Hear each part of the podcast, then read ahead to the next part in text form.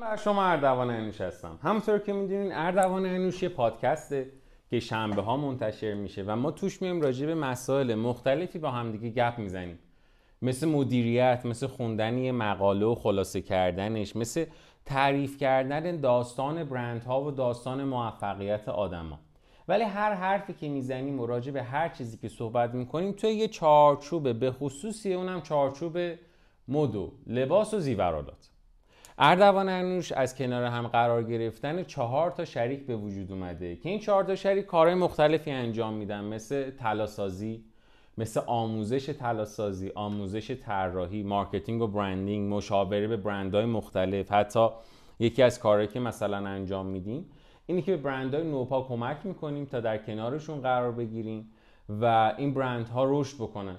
بهشون مشاوره بدیم راه اندازی بکنیم براشون. ولی تو حوزه های زیادی وارد نمیشیم. فقط تو همون حوزه مدو. لباس و زیورال تو هر چیزی که مربوط به این سه تا حوزه باشه. اسپانسر پادکست این ماهمون هم یه دوره فوق العاده جذابه. فوق العاده فوق العاده فوق العاده جذابه به اسم دوره فشن ام خب ما الان می‌دونیم که ام چند ساله که تو کشورمون خیلی باب شده. و آدم های فوق العاده موفقی هم از توشون به وجود اومدن. آدم های مثل دکتر شاهین فاطمی که خودشون MBA و DBA خوندن.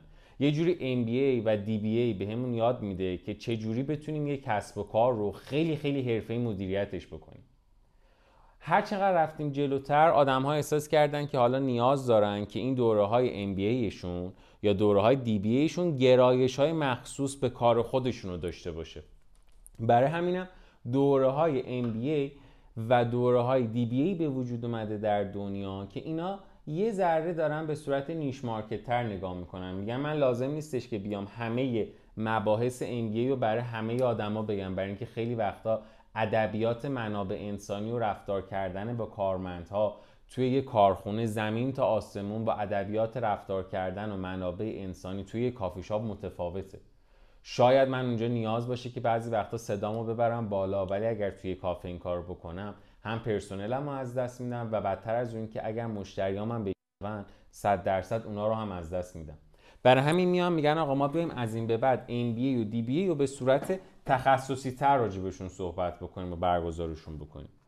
برای همینم اسپانسر این سری از پادکست های ما دوره های فشن MBA دانشکده کارآفرینی دانشگاه تهرانه. که توش اساتیدی دارن تدریس می‌کنن که این اساتید فوق العاده زیاد جذابن و خودشون کارآفریناین که دیدنشون و حرف زدنشون می‌تونه برای ما فوق العاده جذاب باشه و آرزومون باشه. حالا چه برسه که سر کلاسایی بشینیم که این کلاس ها مدرسش این افراد باشن. همونطور که می‌دونیم پادکست های ما پادکست که بدون edit ه برای همین وسطش ما pause نمی کنیم یا وسطش edit نمی کنیم چیزی رو. مثل دو تا دوستیم مثل دو تا رفیقیم که کنار همدیگه نشستیم. داریم با همدیگه گپ می‌زنیم داریم حرف می‌زنیم. حالا یا یه مسیری رو داریم با همدیگه میریم یا اینکه داریم با همدیگه قهوه می‌خوریم و گپ می‌زنیم.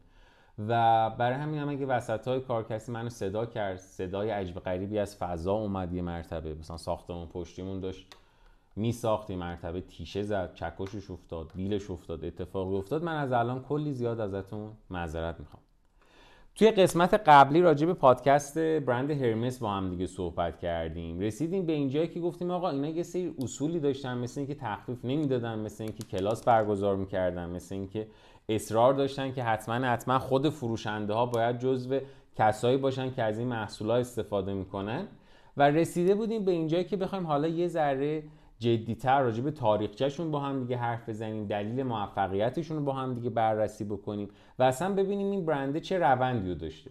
یکی از چیزهای بامزه راجع به این برند فرانسوی چیه؟ اینه که برند فرانسوی هرمس تشکیل شده از یه دونه پدر فرانسوی و یه مادر آلمانی.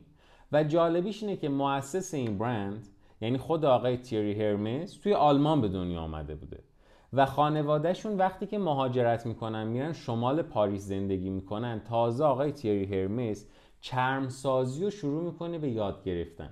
ولی خب دهه مثلا فرض بکنین 1830 دههی بوده که آدما وقتی می‌خواستن چرمسازی رو یاد بگیرن پول توی چیزایی مثل لباس چرم و جاسویچی و نمی‌دونم کیف پول چرم که نبوده.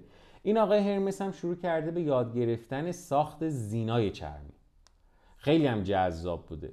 یه 50 سالی هم کارش همین بوده به همین منوال هم داشته کار می‌کرده تا اینکه پسر آقای هرمس یعنی چارلز هرمس میاد مدیریت کارگاه پدرش رو می‌گیره دستش و کلا هم میاد جای این فروشگاه رو جابجا جا می‌کنه. می‌بره کجا؟ می‌بره یه خیابونی به اسم خیابون 24 روم میبرتش تو این خیابون 24 روم اونجا شروع می‌کنه با پسرای خودش چون دیگه بالاخره پدر پیر شده بودن و پسرای خودش وارد این صنعت شده بودن. شروع می‌کنه به یه کاری که اصطلاحا امروزه ما بهش میگیم سراجی. سراجی یعنی چی؟ سراجی یعنی همون زینسازی. ولی یه کار جذابی می‌کنه. این زینسازی رو نمیاد به صورت عمده انجام بده یا نمیاد برای همه اقشار جامعه انجام بده. معمولا زینسازی که انجام می‌کرده به صورت خورده فروشی بوده. ولی برای اشرافیای این کار رو می‌کرده که توی اروپا بودن توی آسیا بودن توی آفریقای شمالی بودن حتی توی امریکا بودن و از همه مهمتر توی روسیه بودن. این روسیه خیلی جذابه. و بعد میان آروم آروم به سبک اصطلاحا برندد هاوس میان برندشون رو گسترش میدن. یعنی نگاه می‌کنن میگن که آقا یه کسی که داره اسب سواری می‌کنه که فقط زین نمی‌خواد که. قاعدتا تجهیزات دیگه هم لازم داره. کم کم میرم سمت درست کردن این تجهیزات. ولی خیلی هوشمندانه این کار می‌کنن. چجوری این کار انجام میده؟ نمیاد به یک آقا یه سوارکار علاوه بر زین نیاز داره که مثلا کفش های چرمی خوبی هم داشته باشه. چون آقای چارلز میگه ما اصلا در درست کردن کفش چرمی تبهری نداشتیم. و اگر می‌خواستیم وارد این حوزه بشیم و تمرکزمون رو روی این حوزه بذاریم خب قاعدتا باید تازه یاد می‌گرفتیم. ما 50 سال سابقه داشتیم. ما از پدرم این کار یاد گرفته بودم و پدرم با سختی همون دهه 1830 تونسته بوده این کار با کارگری کردن توی شمال پاریس یاد بگیره و ما تبهری در توسعه محصول نداشتیم. به خیلی هوشمندانه میاد چیکار می‌کنه؟ میگه ببین من می‌خوام محصولم رو توسعه بدم. ولی بیا یه کاری بکنی. من برای خود این زینه چه کاری از دستم برمیاد؟ و توسعه محصولش رو بر اینکه حاشیه سودش رو ببره بالا و از اون طرف امکان شکستش رو بیاره پایین با چه محصولی انجام میده؟ با درست کردن یه سری کیف چرمی که هدف از این کیفای چرمی حمل کردن زین بوده. یعنی گفته که آقا من تا الان زین درست می‌کردم هنوزم زین درست می‌کنم. حالا به عنوان یه option extra من میام یه سری کیفای چرمی درست می‌کنم که آدما بتونن زینشون رو بذارن توی این کیفای چرمی من. و میرم بازارهای جانبی سوارکارا رو هم تست بکنم که این تست کردنه می‌رسه به جایی که اینا شروع می‌کنن به درست کردن یه سری کتای چرمی ولی کی بعد از بازنشسته شدن خود آقای چارلز.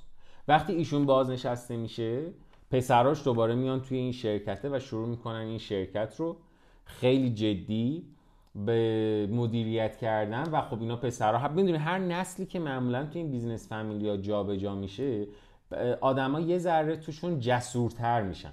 چون احساس می‌کنی که خب تا اینجا رو که داشتم و اگر خطایی بکنم بابام هنوز هست کمکم بکنه تجربیات اونم هست. حالا میره یه جسارتی به خرج میده که هم خودش رو بتونن نشون بدن معمولا و هم, هم این که یه حرکت جدیدی کرده باشن. و اکثرا هم اگه دقت کرده باشین تو این بیزینس فامیلی ها مثلا کسایی که برای مشاوره پیش ما میان بلا استثنا همه اعتقاد دارن که باباشون تا الان داشته روش غلطی رو می‌رفته جلو و اصلا دنیا دیگه تغییر کرده. باید این کار رو انجام بدیم بفرد و خب پسر آقای چارلز هم دقیقا همین اعتقاد رو داشتن. و خیلی هوشمندانه اینا میان شروع می‌کنن علاوه بر این که داشتن زین می‌زدن و اون کیفای مخصوص زین رو می‌زدن میرن تارگت می‌کنن سزار روسیه رو. میان میگن آقا ما برای سزار روسیه علاوه بر این که تا الان داشتیم زین درست می‌کردیم و کارهای مختلف انجام میدیم میرن یه دونه کت چرم می‌سازن که این کت چرمه که کت چرم طلایم بوده اصلا خود کت اهمیت نداشته. برای اولین بار اینا میان از یک تکنولوژی استفاده می‌کنن تحت عنوان زیپ. چه سالی؟ سال 1914 زمانی که برند هرمس 80 تا کارگر داشته که این 80 تا کارگر تخصصا زین می‌زدن. و حالا یه سری محصولای جانبی مثل همین کت چرم و مثل اون کیفا و هر چیزی که یه سوار کار می‌خواسته. وقتی میان این کار رو انجام میدن میان این حق انحصاری استفاده از زیپ رو به نام خودشون ثبت می‌کنن و اصلا از این به بعد تا یه time خیلی طولانی آدم ها استفاده از زیپ رو به نام هرمس میشناختن. یعنی به عنوان چفت هرمسی بهش می‌گفتن. بعد اینا می‌بینن که آقا اسم پسرشون هم امیل موریس بوده. اسم پسر آقای چارلز که داشته این خلاقیت ها رو از خودش انجام می‌داده. بعد نگاه می‌کنه می‌بینه آقا چقدر جذاب. آدما دارن ما رو به نام چفت هرمسی می‌شناسن و اون دهم دههی بوده که آروم آروم آدما دیگه داشتن می‌رفتن سمت اینی که بخوان نگاه بکنن ببینن شاهزاده چی داره استفاده می‌کنه. اگر بازیگر یا اگر فرد مشهوری وجود داشته چی داره استفاده می‌کنه؟ و سریعا اینا میان این انحصار رو به نام خودشون ثبت می‌کنن. توی پرانتز من بگم ما یه چیزی داریم تحت عنوان مزیت رقابتی. مزیت رقابتی یعنی چی؟ یعنی آقا چرا الان با وجود این همه برند در حوزه فشن مثلا این همه برند مانتو من باید برم از خانم فلانی مانتو بخرم یا من باید برم از آقای فلانی مثلا طلای خودم رو بخرم؟ به این میگه مزیت رقابتی. یه مزیتی که برای مشتری من دارم ولی بقیه مثلا برندها ندارن. اصولا ما میایم میگیم که مزیت رقابتی از سه تا دسته خارج نیست. یعنی مزیت رقابتی که من دارم یا از جنس انحصاره یا از جنس منابع ارزش آفرینه یا از جنس خلاقیت و نوآوری. هیچ مزیت رقابتی دیگه در دنیا وجود نداره که تو یکی از این سه تا دسته نشینه. آقای هرمس هم یعنی همین آقای امیل موریس هرمس هم اومد چیکار کرد؟ اومد دقیقا یک مزیت رقابتی برای خودش خلق کرد که اولش از جنس خلاقیت بود ولی برای ماندگاریش اووردش توی دسته انحصار. تو سال 1950 اینه دیدن آقا چقدر جذاب برو برند هرمس هم داره گسترده میشه. گفتن چرا ما بیایم فقط از سبک برندت هاوس استفاده بکنیم برای گسترش خودمون؟ بیا اصلا مارکتمون رو از سوارکارها ببریم یه ذره گسترده ترش بکنیم و وارد یه مقوله شدن تحت عنوان عطر.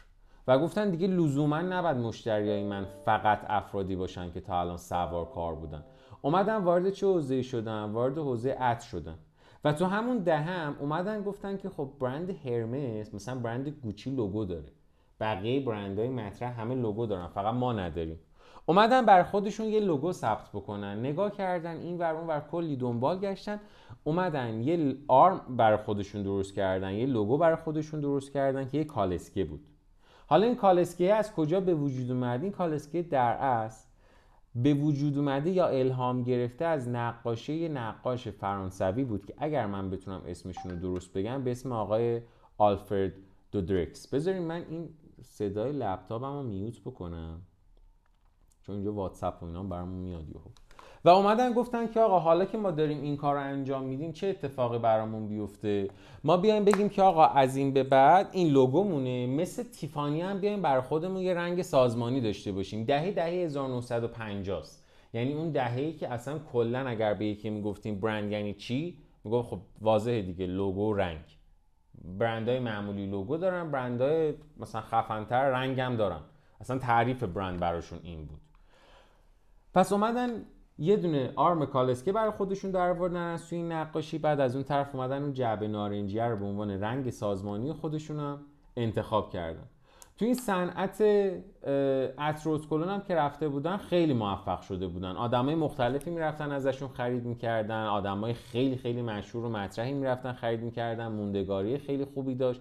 به خصوص اینکه اصلا همه چیزشون هم تو بحث برندینگ کاملا بر اساس حالا یا شانسی یا واقعی یا بر اساس حدس و یا بر اساس علم و دانششون خیلی خوب داشته می‌رفته جلو.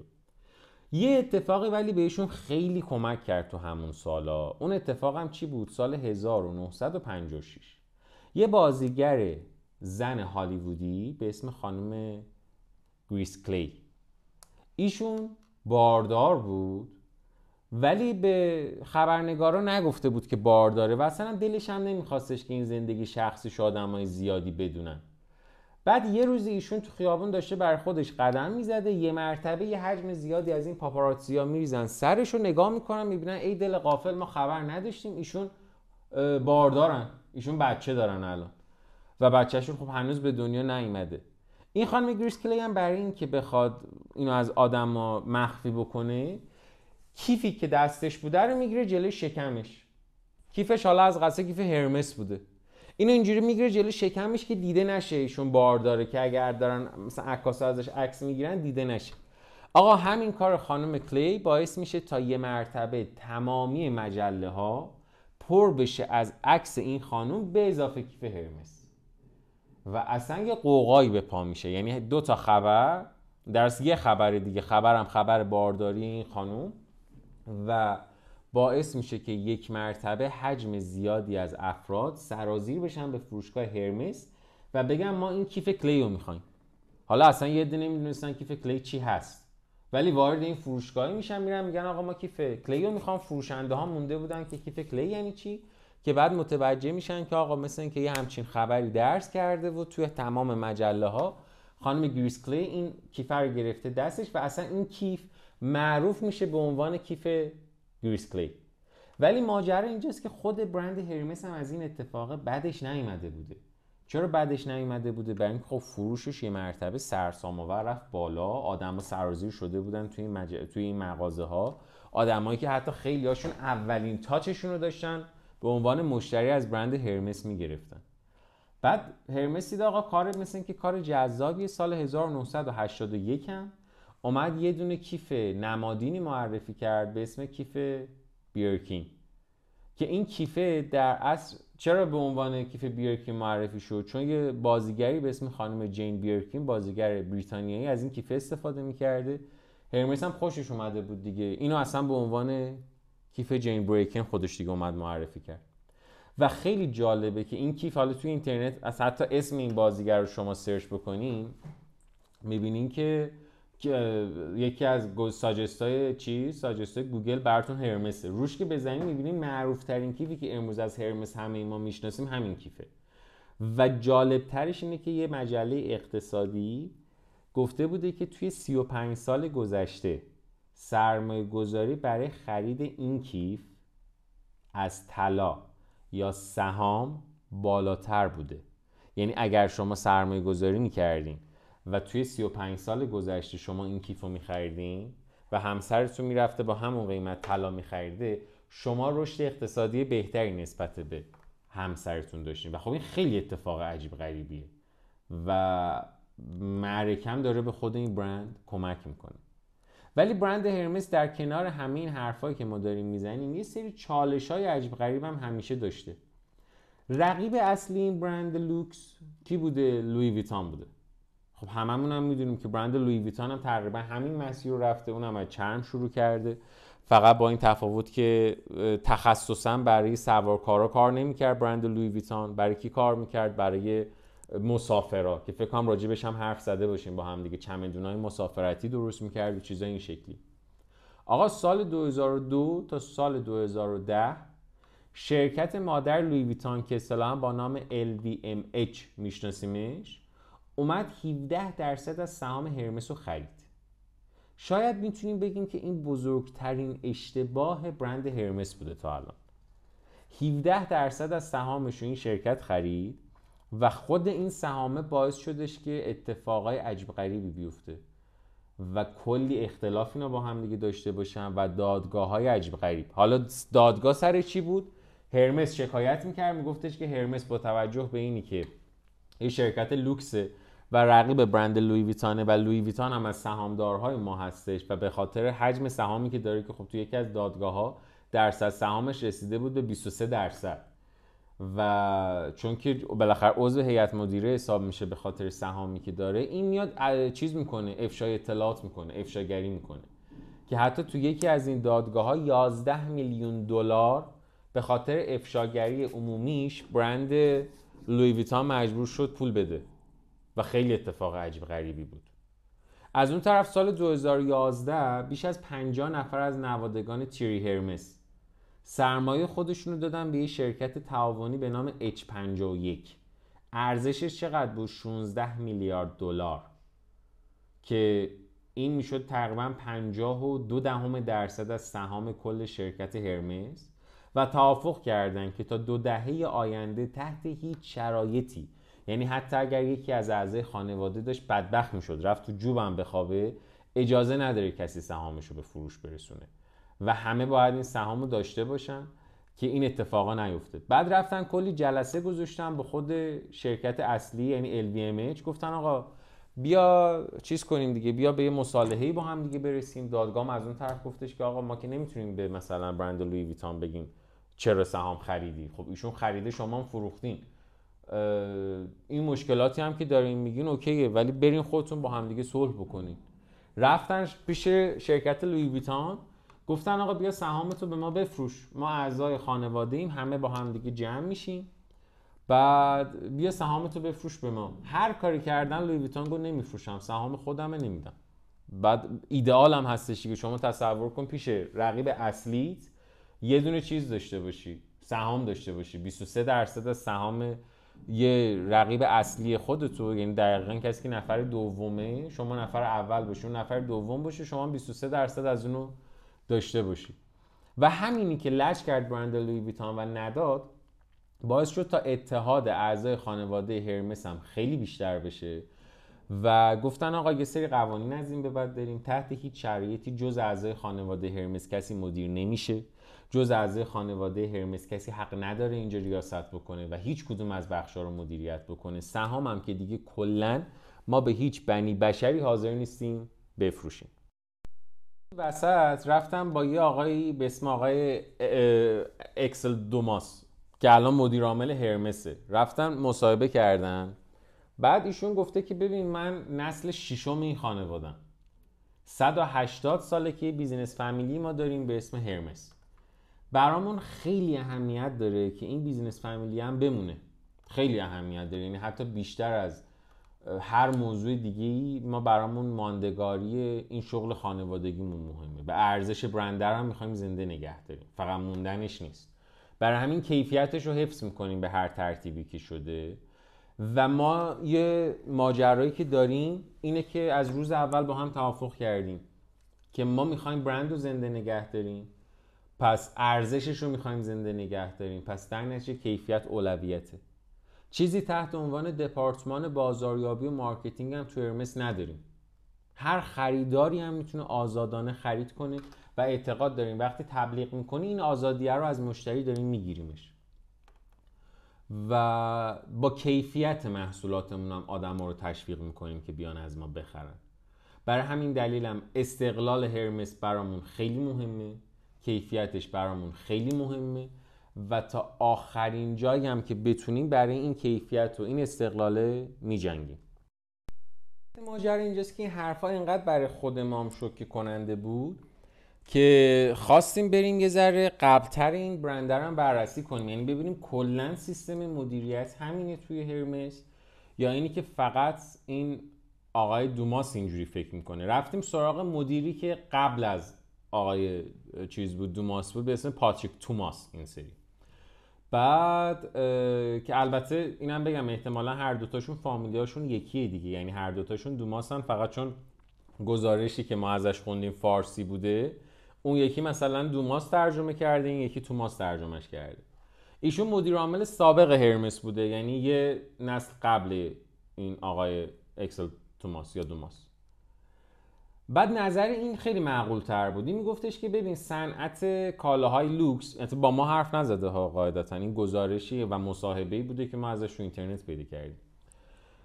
توی مصاحبه یا توی این گزارشه گفته که ببین صنعت کالای لوکس کلا یه پارادوکسه. هرچی برنده محبوب تر بشه فروشش بیشتر میشه. ولی هرچی فروشش بیشتر بشه لزوما محبوب نمیشه. یعنی خیلی وقتا تو کالاهای لوکس این اتفاق میفته که هر چقدر فروشه بیشتر میشه محبوبیتش کمتر میشه. هرمس همیشه شغل خانوادگی بوده ریاستش همیشه دست آدمایی بوده که تو این خانواده بودن. علتش هم اینه که ما دی ای هرمس برامون مهمه و اون دی ای رو نمی‌خوایم بذاریم به خطر بیفته. می‌خوایم خالص باشه دی ای که اینجا وجود داره. و جمله مزایای یک پارچگی حفظ این دی ای هم اینه که ما هممون می‌دونیم کیفیت یعنی چی. و کیفیت برامون خیلی زیاد اهمیت داره. خیلی خیلی زیاد.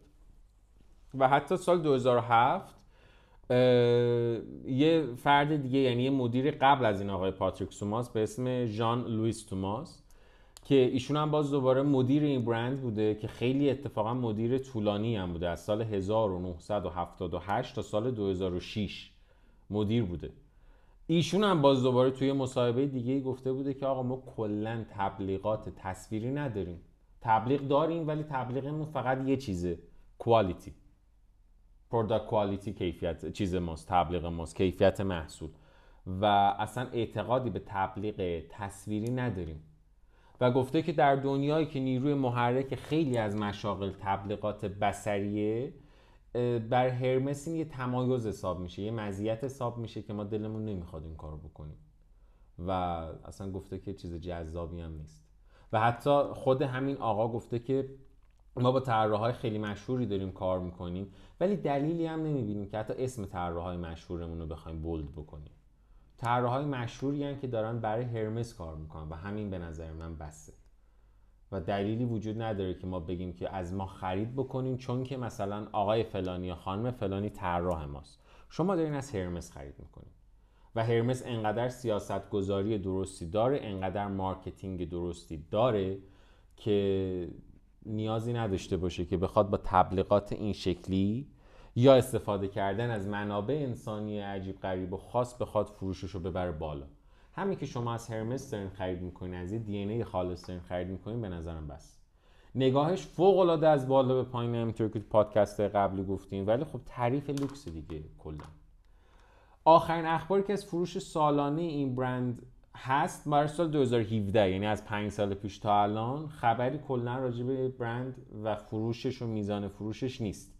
ولی خبرهایی که اون موقع بوده اینه که یه رشد 9.7 درصدی داشته رسیده به 7 میلیارد دلار و یه عده فوق العاده عاشقشن. ترندای خیلی, خیلی از ترندای فشن رو این دوستمون داره مشخص می‌کنه. و یه حقایقی هم که راجبش وجود داره اینه که هر 20 ثانیه یه روسری ابریشم میفروشه.